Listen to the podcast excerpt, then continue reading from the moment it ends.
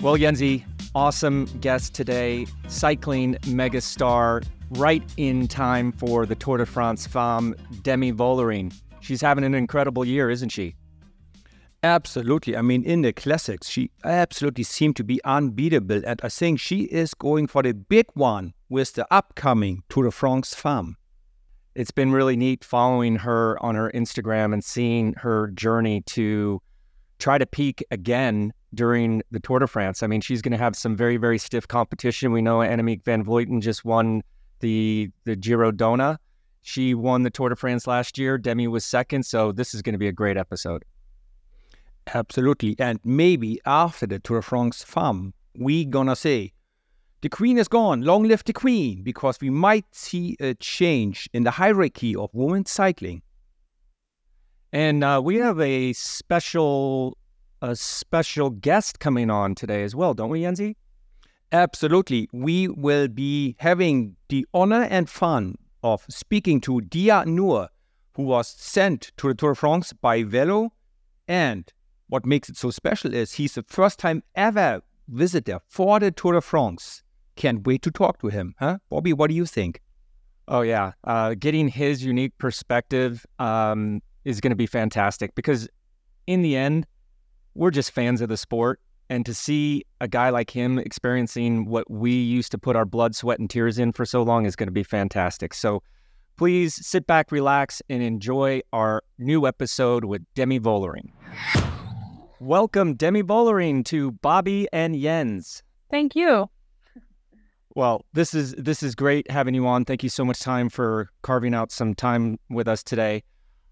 Wow. You are having one heck of a season. I mean, from basically the first or second race, you've just been on a tear. But before we dive into that, where are you right now and uh, what are you up to? Uh, yeah, I'm now in Andorra. Uh, I do a little altitude camp before for the Tour de France, so uh, I'm enjoying my time here. Uh, I had some easy days, uh, and after after today, uh, yeah, then then I will start with some more intense trainings. But uh, always the first days of altitude is always a bit more easy. So uh, and also to be honest, I was really enjoying those easy days because it was pretty crazy period uh, for me last time. So uh, yeah. And um, you did some recon of the Tour de France stages that's coming up now. Is that correct? Yes, I did. Uh, together with my boyfriend, uh, we went after the Dutch Championships to the French with a camper van uh, to, to see some stages uh, from the Tour de France. So uh, it was really nice also because it was with a camper van. It always feels like a bit of a holiday. And yeah, you're like every... every um, stage we were like standing on the course uh, of the Tour de France uh, it, uh, stages. So yeah, I don't know, it's always giving you also extra motivation and extra energy for in the races, because like when you pass the camping side uh, in the races, you always think back of the nice time you had during the recons uh, with the camper van there, um, going on the bike for some nice bread uh, to the bakery, uh, that kind of things, or for a little hike after training. Uh, to explore the areas, and uh, yeah, then in the races, uh, it's a bit more easier than, uh, well, suffering. Well, I definitely want to talk about that a little bit later, but listen, how did you get into cycling in the first place? Yeah, I don't know. It's um, cycling was always already, I think, uh, a part of, of my life or something. When I was really, like, really young, uh, really, like, a kid. Um, I always really enjoyed cycling uh, already. Um, uh, also because uh, I had a nephew and then a cousin uh, who did cycling, and I always was uh, kind of jealous. I also wanted to do that uh, because I didn't have older brothers or sisters. I'm the oldest at home, so I was always looking up to them. And uh, yeah, I also wanted to do it because it was so cool. And uh, yeah, I when I was young, I did some like races in the streets with some kids uh, from the neighbors, uh, so it was really nice. And uh, yeah, I, I just always really enjoyed uh, riding a bike. And um, then I was always asking to to do bike races, um, but I don't know, my parents always kept me a little bit away from real bike races. Uh, So first I did like this dikke banden races, we call it in Holland. It's like like the real ter- translation is fat tire races.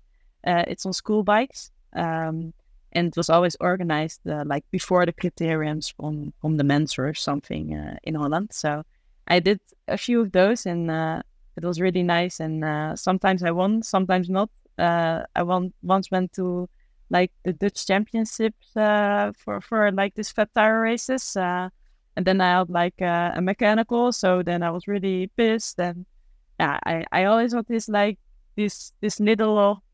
Um, Uh, um, stubborn uh, kid in me who always wanted to win the races, and uh, yeah, uh, once I was sixteen, uh, I I really back to to do real road races, and then finally I started with real road, road races, and uh, yeah, it was I really enjoyed it. Uh, I also did uh, speed skating uh, next to winter, and actually when I was sixteen or seventeen. Um, I had a really good season uh, with speed skating, and then I was more focused on speed skating. Also, I did school, of course, next to it. So then my focus shift uh, shifted more into speed skating, and um, my my in like I did flower school, so I was also more focused on that. Um, and then cycling went a little bit more to the back- background, but then in the end, it came all back. Um, we have this uh, fat tire program in Germany as well. It's called Fat Tire. Oh, yeah. It's it's a great start for kids in a safe, yeah. easy environment to start cycling. But no. Now that you mentioned uh, you did a lot of um, speed skating, um, I hope I pronounced it right. Did you ever had a chance to participate in the Elfstedentocht, that big no. long race you have in Holland? No, no, it never it never was there anymore uh, since like I think. The year I was born was like last time maybe or something, but it's already for a long time. It's not like organized because um, uh, it's not cold enough in the winter, or like sometimes it, it is, but then the ice is still not thick enough because it's so, so famous in Holland that uh, if it if it's there, uh, the race, um, so many people will come there that it's actually not really possible to... to go all on the ice, so and, and I never did. Give, maybe give our listeners or viewers a quick explanation. It is Elfstedentocht. Yeah. It means eleven city tour, right? And it's what one hundred seventy yes. kilometers long, all on ice in the grachten, in the in the canal canals you have in Holland. Yes, it's it's in the north of Holland, and uh, like in the winters uh, when it's really cold, then the, the lakes all get frozen in the or the rivers, and then we have like this uh, yeah this big uh, loop. Uh, through eleven uh, cities uh, in Friesland, uh, in the north of Netherlands, and uh, yeah, it's really famous. And uh, also, you have some good movies from it.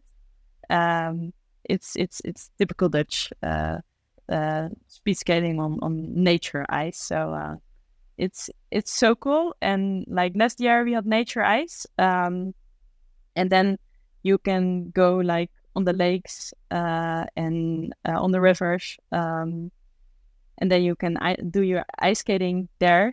Um, it's it's super cool, and I, I love it so much. Um, so I was really happy last year that uh, that I was finally in Holland when when it was again there, because it's it's not so often anymore. So it's also pretty special if it's there, because also this time it was only three days that there was ice on the lakes. I have a buddy who is the national coach for the uh, U S A. Ice skating, speed skating team. And, oh, wow. you know, it's summer training, so a lot of his social media stuff has has the uh, the ice skaters out there on, on bikes. Do you remember what sort of training you were doing uh, on the bike when you were ice still ice skating? And why do you think that crosses over so well between sports? Ah, yeah, good question. Um, when, like, when I was doing ice skating... Um... I was for sure also on the bike, and also I did uh, did road races. But I also like my season started really late because, uh, yeah, till till beginning of April I think or something. I was still on ice, uh, ice rings, um, and then only then I started to to ride my bike. Um, I did not so much in the winter on the bike, um, but like if you see the pros now, the the ice uh, ice skating pros now. they do a lot of training on the bike, um, and also a lot of other trainings for sure, but it's also a lot of leg work for sure. So I think this is uh, something what's what's important uh, also for sure in, in cycling, but also you use a lot of core, um, and I think a lot of people do uh, underestimate how much core you use on the bike, but for me it's also really important on the bike. And when you said uh, at the age of sixteen, you asked your parents to really get you, give you a chance to participate in bike racing, back then probably Marianne Vos was probably already five times world champion. Was she a hero for you, or were you ever inspired by another cyclist or another sports person in your life? Or you always liked cycling because it's great? Yeah, no, I, I was not really following cycling um on T V or in the newspapers or something. It was actually more my, my younger brother who was always into following uh, cycling, but me not. I, I really enjoyed to do it myself, but yeah, I was not so interested what the others were doing, and uh, just more focused on uh, riding a bike myself. So uh, I never really, um, yeah, I, for, for sure I knew Marianne Vos, but I was not never really uh, a fangirl or something. Not never really, um, how do you say it? It was not really that I was inspired by her and that I wanted to do then bike races, but more, yeah, I just really loved to to do it myself also.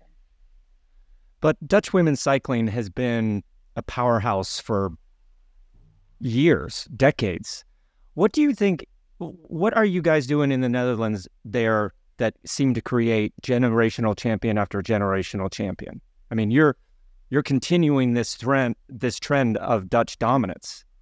Yeah, ah, that's always a really good question. I think first of all, like Holland is really um, bicycle-minded. So when I was a little kid, I went already to school on the bicycle. It was seven kilometers from me to, to like school when I was age of ten or even younger. In the beginning, you go with, with, with your mom, or uh, like my auntie uh, went with us sometimes uh, on the bike to school, and then you go on the bike to school with this group, um, and later on, uh, yeah, you, you can go by yourself. And when I was doing flower school, for example, it was uh, sixteen kilometers on the bike, but I just went on the bike because uh, it's the easiest transport in Holland, I think, and everybody does it. So I think, yeah, that's one of the biggest things for sure, that uh, Holland is so cycling minded.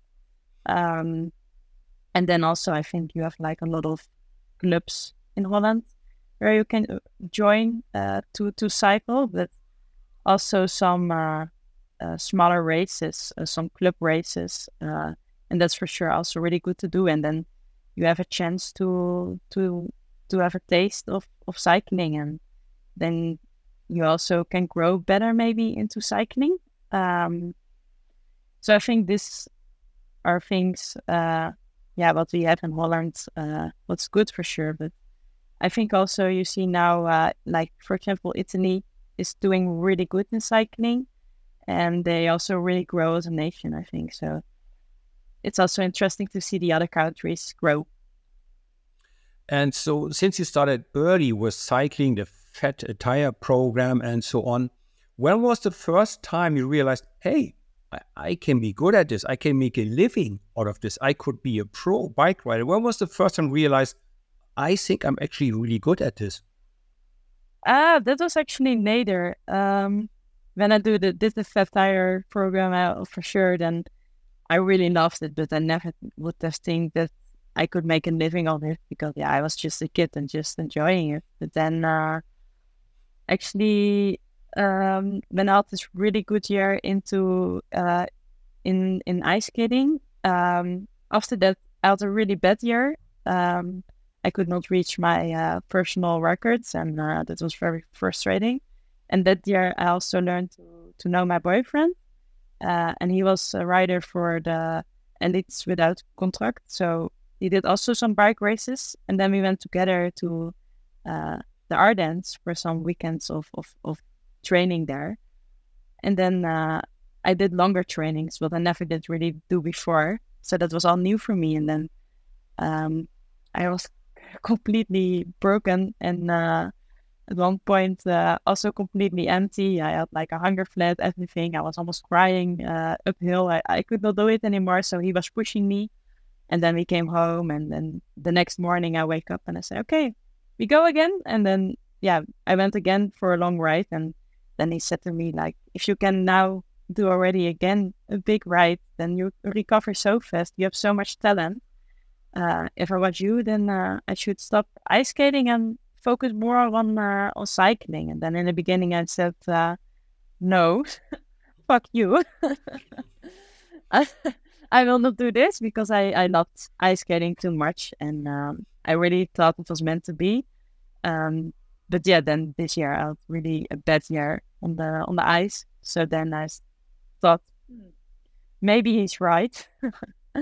and then uh, and then I shifted more back into road cycling. And yeah, then it actually went really fast. Um, I started to train uh, with uh, with a trainer uh, for cycling.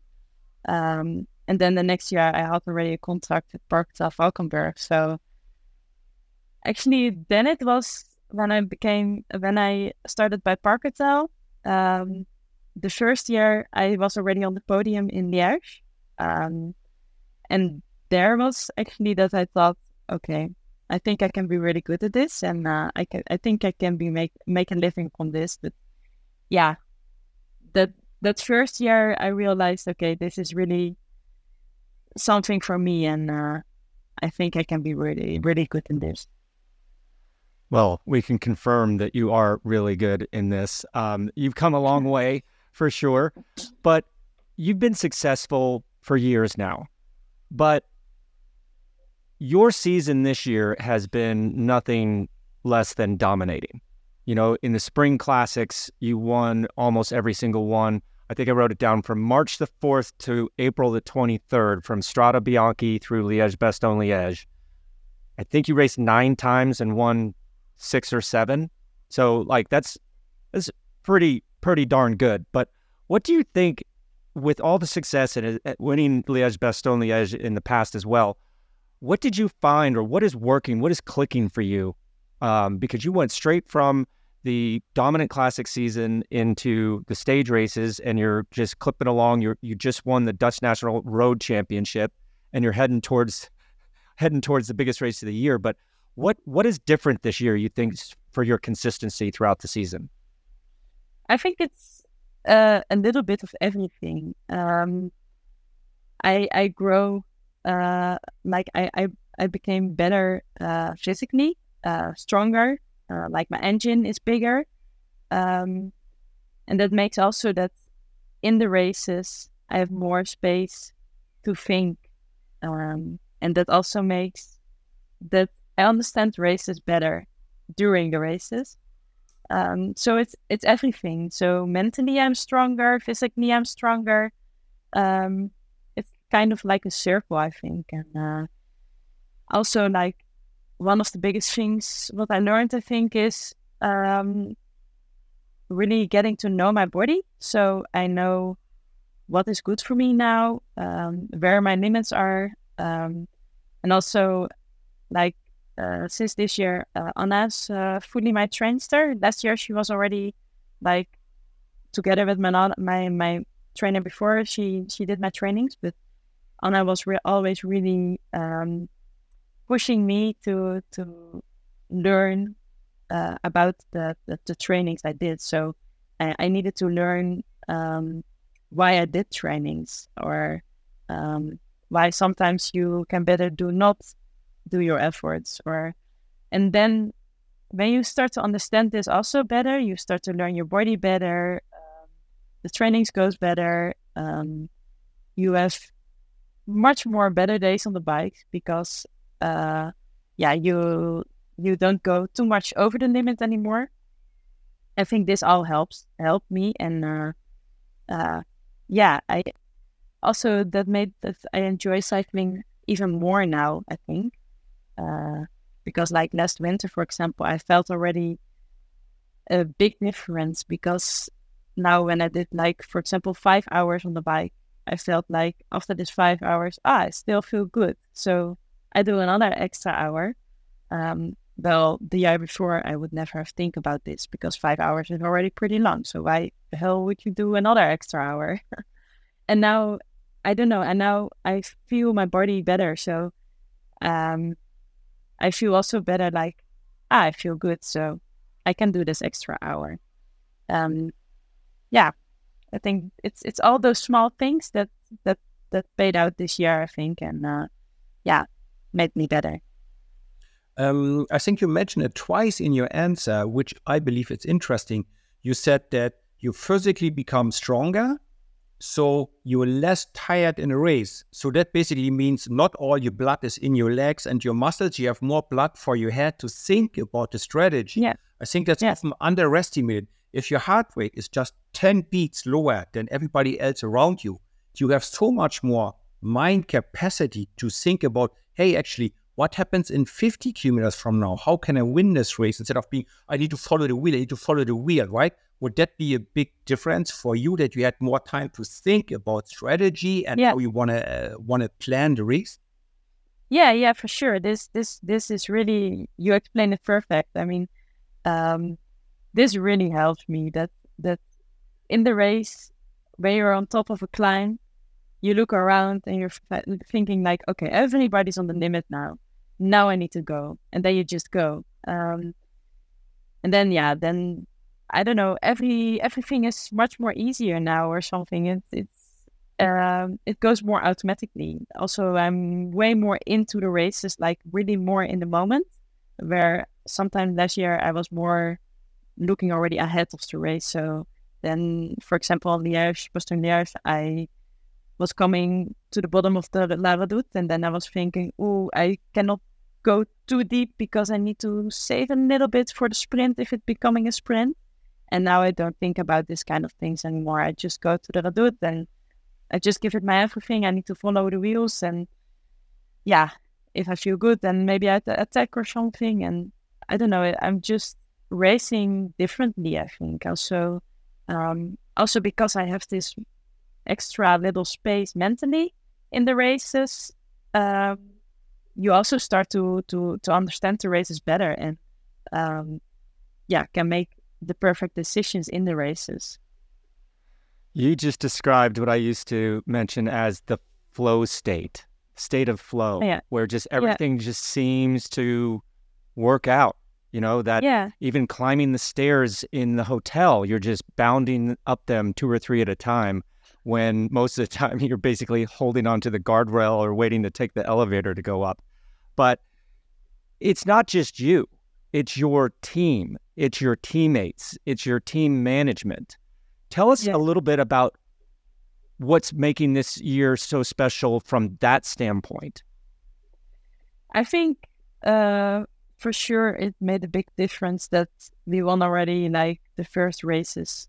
I don't know, also the pressure is immediately gone and everything just flows and goes perfectly. And uh, I think also it helped a lot that, like, uh, last year uh, in November, we went with the whole team to California to Specialized, and there we did uh, three days of bikepacking. Um, and that was so nice because there was nothing else you did. You went in the morning on the bike, went from A to B, uh, we packed our bags out there, put the tent up with your teammates, and then you sit around the campfire because there was nothing else. Um, and then we had just so good time there. I think this really brought us really close. And uh, I think also this year um, we have some really important riders extra now, like uh, Lorena Wiebes, uh, Misha, or Femke. We have all this different type of riders, uh, like like the younger girls, for example, like Misha and Femke and Barbara, uh, who came uh, joined the team this year, are really um, like fresh blood, and they are so motivated to work like so hard. And those riders are so important for a team because this is also kind of, if they start already the race early, if they attack already for, from kilometer zero, then a whole team is so motivated because they see their own teammates up on the road and they're like, okay, we go for it today.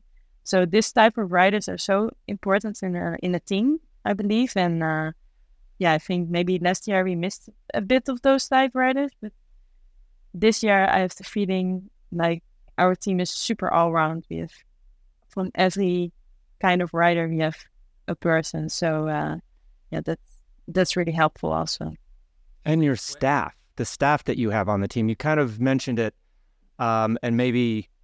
the the non uh, cycling aficionados wouldn't have caught up on it, but you mentioned that um, Anna van der Breggen is yeah. your your coach. She's also DSing on the team with Lars Boom, and the whole team was started years ago by by Danny Stam, right? Like, so yeah.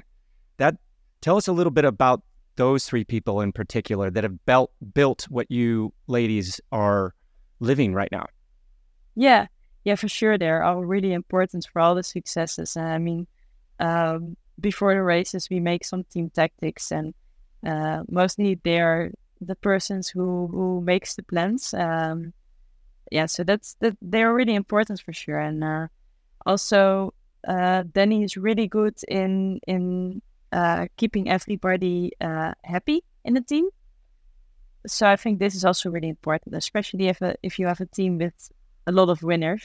It's really difficult to keep all the riders happy, and uh, I don't know how he does it, but he does it, and uh, it also works because a lot, and also with a lot of different riders. So this is really nice, and also really important for the team. And also, um, all the teammates, all all the riders, all are really motivated because they know they can have a chance, chance, and that's also really important in a team, I think. If you if you know you have a chance in a race, um, it's also a bit more easier, I think. And if you always need to work to, for the same person over and over every race again, I think it's it's much more harder. Um, and then at one point you will have riders who are not so motivated anymore. And this this is not happening in our team. Everybody is so motivated, and and also like Anna, for example, uh, when the first year when I joined the team, she was still a rider, uh, and now she's my coach and also my D S. Uh, so yeah, it's really nice to have her behind me in the car, but also I learned so much uh, from her um, outside of the races, uh, like the trainings, for example. But um, now with T Ts, I'm more focused on the t- on the time trials also. It's it's so interesting to do this with Anna because she, she was a really good uh, time trialist, and uh, now I get to learn all the, the tips and the tricks from her. So uh, it, yeah, it's just really nice. Um, also because she's sitting in the car and she knows the, exactly what's going on in the mind by the rider. So if you're solo, for example, on the road, the moment you think like, oh no, it's still so far, she's like, okay, everybody is hurting now. They're they're uh, stopping a bit in the back, and I don't know. She says they're exactly the, the good things on the right moments in the race in, in your earpiece. So this is yeah really important for the riders, and uh, really nice. And uh, Lars Boom, it's the same for him, of course. He is also uh, yeah. So he was so a good rider, and now he's our D S, so we can learn also still so much from him, and that's uh, and that's super nice. And also, you hear also by Lars, for example, he's always so uh, uh, motivated and um, yeah, really, really focused uh, in the car. It's really nice always. For example, all the the Flanders classics, uh, he knows all the roads so good. So then you say, okay, this climb is coming. We go left and then small, and it, it's. very important for us that we have somebody in the car who knows what's going on, and yeah, helps us going through the races. We'll be back after this short break. Now back to our chat with Demi. You uh, you mentioned the experience Anna uh, van Breggen has and the time trialing. Did you ever had Anna or whatever Lars Boom looking at your position? Do you ever do some sort of bike fitting? Hey, put your arms further in or further out, or uh, lower your back or anything? You ever went through all that, and would that help you as well with your um, performance in time trialing, for example? Yeah, um, like when we were last year in, in November in California, um, I also went into the wind tunnel, and then uh, we did uh, different positions to see what was the fastest, and uh, also I made now um, a custom-made handlebar, so we were testing then which hand, hand position was the fastest, and then um, when we knew what was the fastest, and that made uh, the handlebar. Um, also because Danny said, like, you need to have this handlebar, so then I went for this handlebar. Um, yeah, and then I do trainings now also on the T T bike, um, and like a lot of different stuff on the T T bike, and that's super nice uh because Anna is giving me t- this training, so like a lot of cadence difference on the T T bike, or um like over under uh efforts uh or like uh longer efforts with like um this uh speeding up uh to a higher uh, uh power for thirty seconds, all these different efforts. And that's that's really nice on the T T bike, because I think Um, because of doing, like, for example, different cadence uh, practicing on the T T bike, you really can find the perfect cadence you like in the race. Um, yeah, it's it's it's a lot of work I do now on the T T bike, and uh, also with a lot of help from from other people around me. I am so jealous of you guys and girls that have those three D printed handlebars for your time trial bike. I mean, that was what I always wanted, because I always felt like the most important thing on a time trial bike is the cockpit, is that handlebar setup. And if you're comfortable yeah. there, you're going to be more powerful. And if you're more powerful, you're obviously going to go faster. So that's awesome. But let's talk a little bit about eventually getting to the Tour de France Femmes here. Um, you had a very dominating spring campaign. Then you switched over to the stage races and was doing, continuing to do well. Like I said, you were national road champion as well. But guess what? There's another race going on right now, a pretty big race, the Giro d'Italia–Donne. And you're talking to us. You're not at that race. So no. Tell me why. Yeah, like... Uh... First of all, I cannot do everything. I mean, I, I would like to, but uh, yeah, I, I needed to have a, a bit of a training period now. Um, also, I choose for this because I, I still want to be good in the World Championships, and that's pretty short after the Tour de France.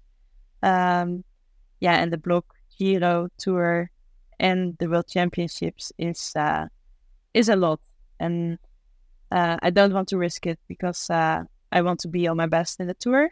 Um, and uh, yeah, in the Giro, that can happen so much for sure. But um, it's also difficult because there's in between uh, only two weeks. So it's it's difficult to to uh, maintain the, the, the form you have, for example, in the Giro to the Tour. Or if you come out of the Giro, you cannot do an- much anymore uh, uh, form-wise towards the Tour. And I, I like to have a big training period where I can really focus towards uh, my goal, also because um, yeah, it helps me mentally.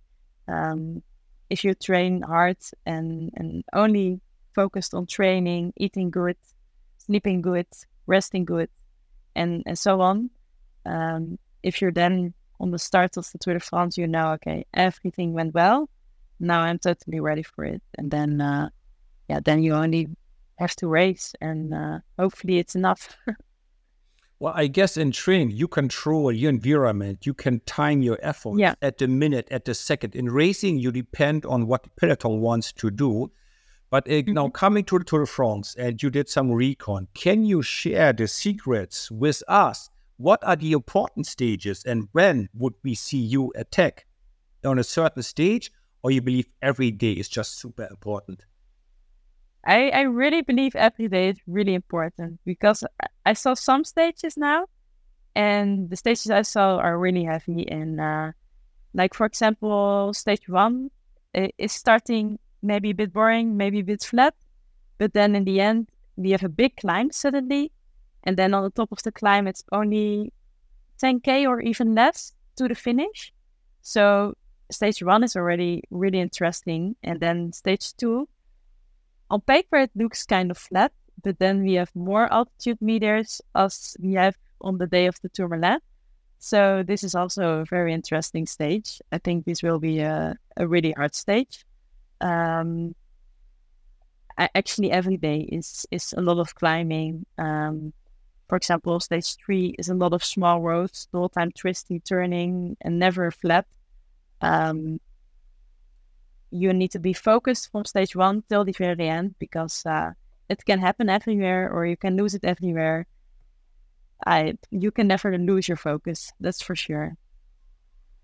Yeah, the Tour de France is a special character. You know, it can be totally pan flat on the profile. Everyone thinks it's going to be easy, and it turns out yeah. to be the, the day that decides the race. But on paper, the stage stage seven up to that finishes, you go up through La Mongie and you finish on top of the, the Tourmalet, which, Jens, we did that uh, way back in two thousand four. So it it is... tricky, and you do the tour of uh, Col d'Aspin prior to that. So break down a perfect scenario for you on that most important stage. I mean, it's the, the penultimate stage, so you only have the time trial after. But I'm sure this is the one that you definitely reconned correctly, correct? That yeah, yeah. Camped on the side of the road in your camper van with. Tell us yes. a little bit about that stage. Uh, it, it's a really nice stage. Um... First we do Col d'Aspin, and then uh, you go this downhill and the kind of valley uh, roads, and then you go left directly up to the Tourmalet, and then uh, I think it will be fireworks. Uh, I hope uh, I hope it's all, all over the road there, and uh, I hope for sure I'm in front. That will be for sure uh, my most uh, ideal uh, situation. Um, It's a hard climb. It's a long climb, and uh, yeah, when when I was working it, it was also um, strange weather there when I passed the finish. Uh, so I think that was only four k uh, under the summit. There was suddenly a lot of headwind there, so this also can change a lot in the race. If you have still some someone hanging on in your wheel, um, that's not so nice. Uh, so yeah, you you want to be alone, I think, and uh, yeah, I think that's the most important, that that you're good that day. If you have an off day there, then then you have a big problem, I think. Did you experia, experiment a little bit with peers? I know the, the, the boys would be probably use a thirty-six to probably thirty-four or thirty-two in the rear. Um, in this year's Giro Italia, Primoz Roglic was, was the first person ever using a negative gear. I think he had a yeah. thirty or thirty-four in the front and a thirty-six in the back as the biggest gear. What do you, what type of gears are you expecting on the Tourmalet? Um, I think we do not have really something special. I think we have on the back uh, a thirty-two, I think, in the race. Um, I don't think we will do something special there, because I had this now on my bike, and I did not have the feeling uh, that I needed to have more gears, for example. Um, also, this is what I'm used to, so I feel comfortable with this.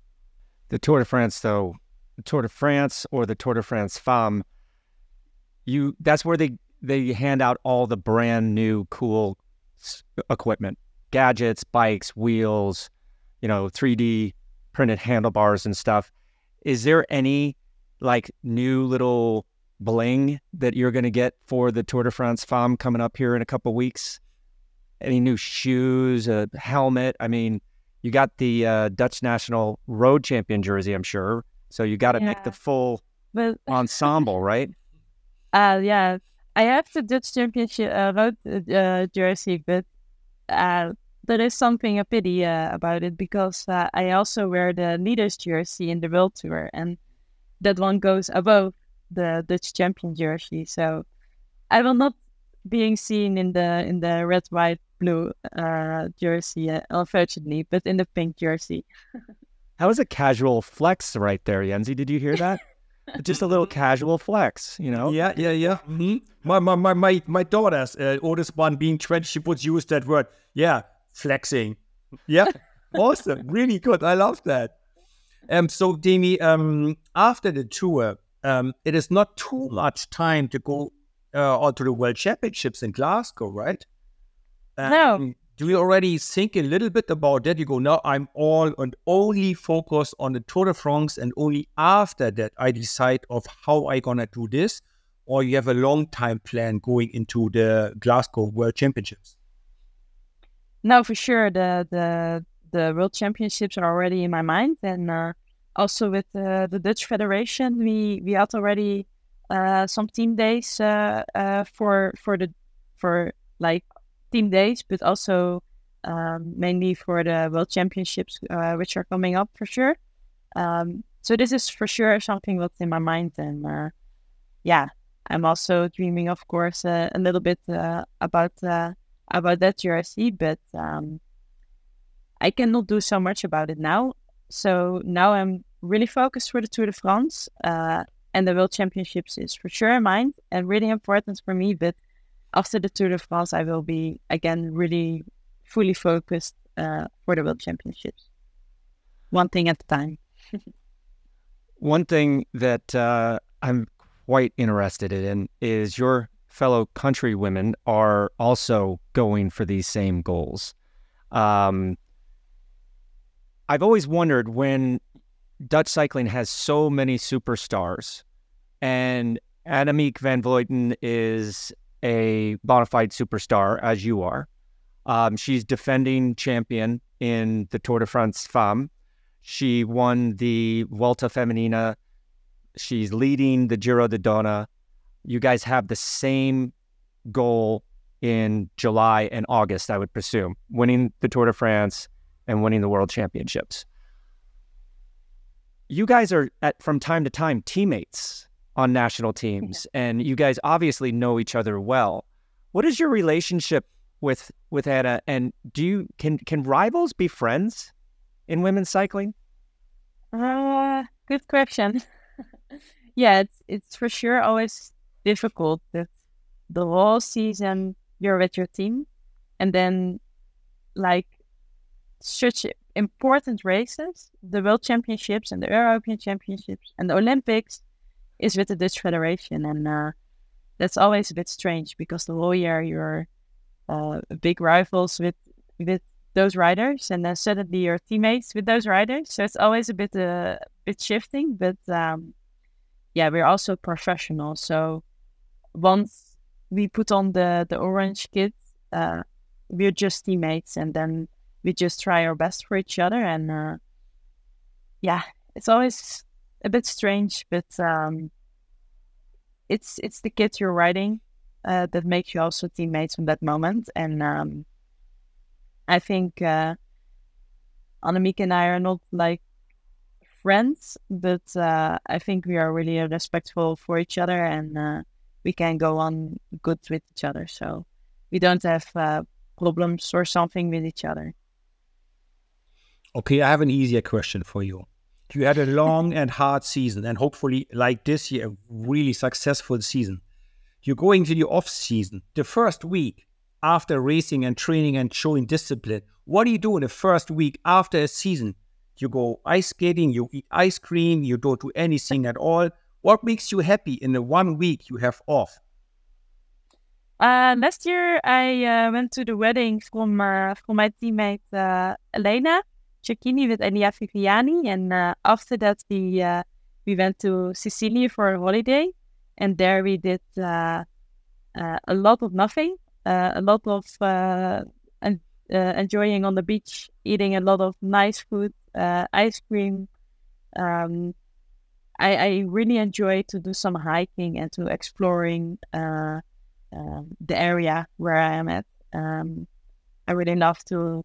to see the world. So also in Sicily, we were like traveling a lot, uh, always max two or three nights at the same place, and then we went to another place, um, and I really love this because uh, you see so much, and uh, I think the world has so much to to to show us. So uh, I also really enjoy to explore all this. And uh, yeah, for example, going with the camper van, I can really enjoy. So I need to see what I will do this uh, this year after my season, but I look forward for a nice uh, holiday uh, on the beaches, or maybe going with the camper fer- camper van somewhere so that we can bring our dog and doing some nice hiking, for example, in the Dolomites or somewhere else re- where they have nice mountains. Um, it can be so much different things, but uh, I I really love to to be like free outside. Well, you know, Jens goes with these easy questions, but I, I you know, I have this other one that is back in the hard category, I think. Thanks, Jens, for throwing me under the bus there. Um, being the number one ranked rider in the world comes with a lot of responsibility. You are looked up to as one of the leaders in the peloton, right? And I know you weren't in that race in France that was canceled because of safety concerns. I know that you weren't in the Giro Donne that where the T T got canceled because of poor weather. But I'm just interested about what your take is surrounding security at the races in the women's peloton. Do you feel um, safe? Yeah, most of the time I feel safe. I think uh, sometimes you have strange things, but I think this is also in men, men's races. Uh, sometimes you see also in the Tour now uh, with this uh, th- this uh, sprint stage. Uh, uh, two days ago it was. There was also a lot of discussion going on. So I think this discussion will always be there. And it's always al- also really difficult because we race on normal roads. And yeah, there are also always a lot of things you do not expect sometimes, um, but yeah, that's that's part of racing also, I think. And I think we need to be really aware and also really need to do all our best to make the races as safe as possible, uh, because what happened in the Pyrenees uh, in this race um, by the women's, that was really not possible. I, I can really not believe that something like this was possible, and I think it's really good that it was cancelled, because it's the most important thing, that it needs to be safe. Um, and then, yeah, it's it's really sad for a race organizer, on the other hand, because a little bit smaller races are also really important for the women's uh, peloton. And yeah, it's, you see now multiple races getting cancelled. Also uh, in Belgium, this stage race for us was cancelled because they they had not enough money or not enough um, to make it as safe as possible that that they could let it go. Um, but I think, uh, yeah, that that's really a shame, and we also really need the the little bit smaller races. Um, so I hope this is not something that will continue, and I hope in the future those things will not happen anymore. Um, I have a follow-up question on that. The, the women's calendar, now that um, the women's Giro d'Italia overlapped with the men's Tour de France, where it's a lot of attention on the men's Tour de France. The women's Tour is right after the men. They start and finish on the same day. Um, do you think it's a good idea? And if you would have, let's say, the magic touch one time, would you then say, okay, I want all three women races starting at the last weekend of the men's race? You would have a completely independence from the men's races? Or you think we should have the last week of the men's race should also be our Giro Italia woman, our Tour de France Femmes? If you could decide with a magic touch, what do you think would be the best? What, what do you think would you love the best? I think uh, like this, what we have in the Tour de France uh, now, works really good, um, because also uh, normally when you really follow the men's Tour de France uh, and then it comes to an end, you kind of fall into this uh, deep darkness, like, oh no, the races are over, what do I need to watch now? And, and then there's women's cycling, and then you can watch women's cycling. So I think this is a really good solution. And um, like maybe it's a good idea to also put the women's Giro after the men's Giro. Maybe that's a really good idea. Um, also for our calendar, it's maybe a bit more better doable then. Um, but for example, what they have uh, in the classics, we also see that this really works uh, with the Flanders Classics. this this is really good that the men start in the morning and we after them. Um, for us it's late, for them it's maybe early, but uh, this is really nice because everybody is putting on the T V for the men's, and then the men's are finished, and then they continue with the women's. And the other way around works not so good, I have the feeling. Um, so it's it's really nice if we can if we are after the men's, I think. Yeah, yeah, that's a good point. Good point. Well, listen, I, one last question from my side. Um, you, you know, your coach Anna, she retired what a year and a half ago, so she was in her very early thirties. Uh, Annemiek is forty and she's still racing. You're only twenty-six. There's a lot more in in front of you than behind you. So what are some of your goals and aspirations for the future? Ah, I have a lot of goals. um, for sure. And I, I, I want to, to win more jerseys in the future, um, as well in, in stage races, as in, in championships or um, Olympic. Uh, the Olympics are also really big goal for sure. Um, but also like time traveling, I'm um, exploring my, more uh, myself now. So I also really enjoyed like last this championships. Uh, I became second, but I kind of liked this uh, this time trial. I could enjoy it, um, so that also gave me a lot of confidence for the future. And I also look a lot forward to to improve my time trial skills. Okay, I have a super light and totally out of context last question for you. Augie already is laughing. He's afraid already. I, I, I, if you could choose one superpower, what would it be? To give you time to think about it, I would take teleportation because I could do the podcast. Then I would go like this, be back home with my kids and my wife, kiss them goodnight, be back here and be able to work. So teleportation would be my superpower. Now you have twenty seconds to think about it. What would be the superpower you would like to have? Oh, variation. Be invisible, you could be flying, whatever, anything. I think it would be something um, like that I, I I I could explore more. Um, because I really like I really love to, to go on adventures, uh, to to do some running in the mountains, for example.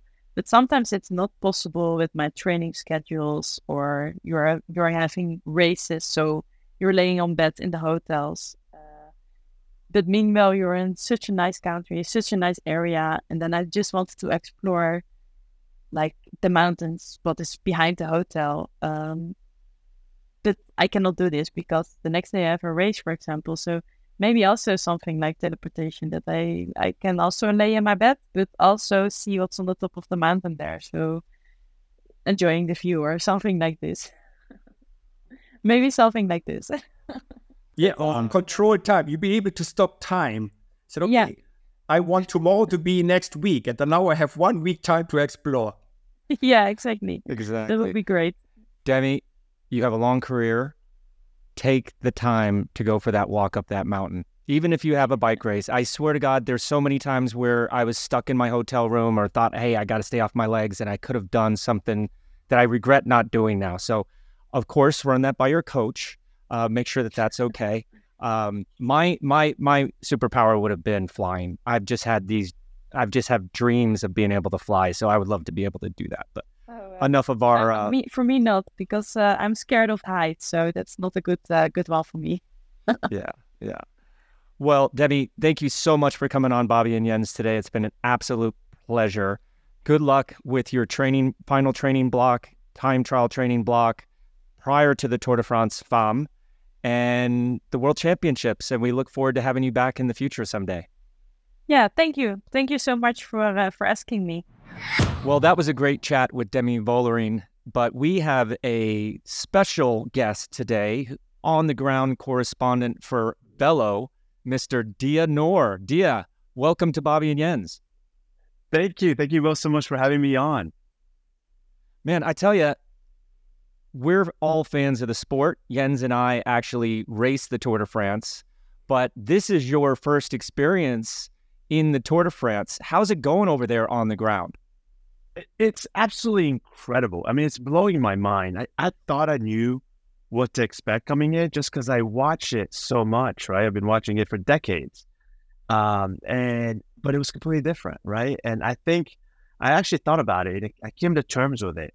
When I watch it on T V, I'm watching the riders, every pedal, the replay, the replay of the replay. We're watching every second of it. And then, you know, they intertwine some of the crowds. Well, it was completely the inverse this time around, right?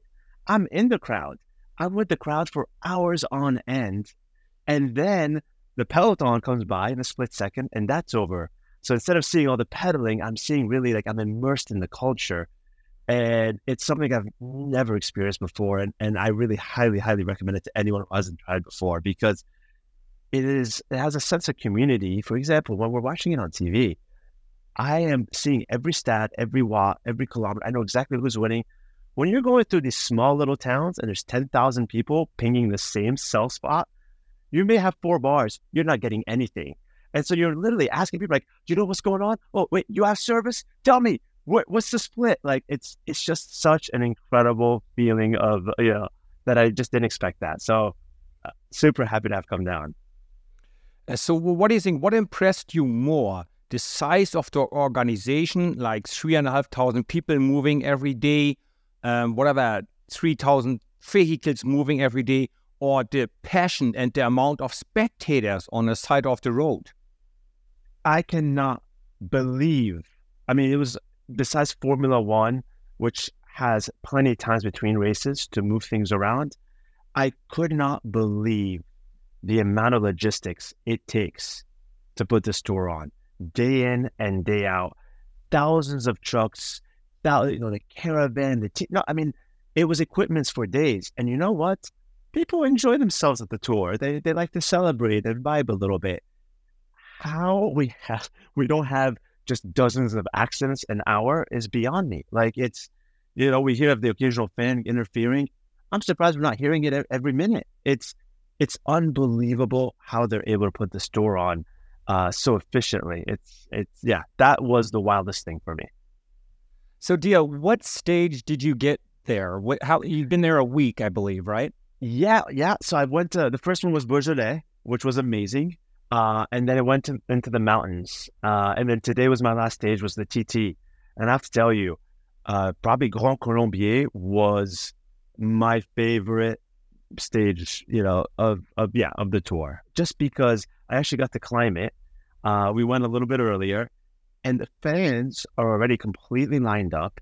I got cheered. I got, you know, water squirted on me. I stopped for a fondue on the side of the road. You have plenty of beverages offered to you. People are pushing you up, and they're encouraging you. I mean, it, it, it literally feels like you're in the tour. They're two inches from your face, screaming at you in the best of ways. So tell us a little bit about how you get around in the tour. Like, you must have a credential if you're riding on the, the roads, right? You know, that's interesting. Uh, we did not have credentials, right? And so that made it a little bit challenging. I'm not going to lie. Uh, we're very lucky that we had, uh, you know, my fiancée was supporting us and she's incredible at logistics.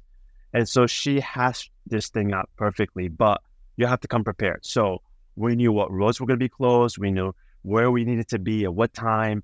Uh, and we still, by the way, we still...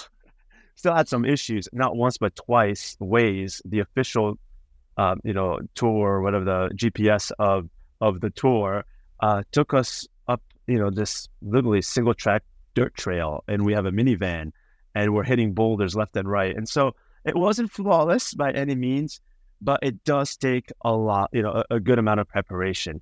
Now that being said, I think the tour and their website and their app does a fantastic job telling you exactly what is going on. For example, and I don't know, again, I'm a first timer, so you're probably like, yeah, yeah, everybody knows this. I didn't know what the caravan was. So if anybody's listening, doesn't know what the caravan was, is it's the most amazing thing ever. It's literally a circus that happens an hour before the riders come through, and you get everything thrown at you from, you know, French sausages to, to, to literally Perrier's. And they really hype up the crowd. But they'll tell you, if you stand here, the caravan will be here at three forty-two. And the first people, the first riders were going to be there at four thirty. And guess what? It's almost down to the minute. So they do a very good job, you know, helping you navigate this, literally this circus. It's it's incredible. I have a double question. First question. Have you did have you had the chance to see the last riders coming through, the gruppetto with the sprinters and all that on some of these stages? I did on one, yes. Alrighty, good. And now, second question. Have you ever seen anybody looking so tired than these riders in your life? I literally looked at my brother and said, I guess that's it for these guys. They're quitting today.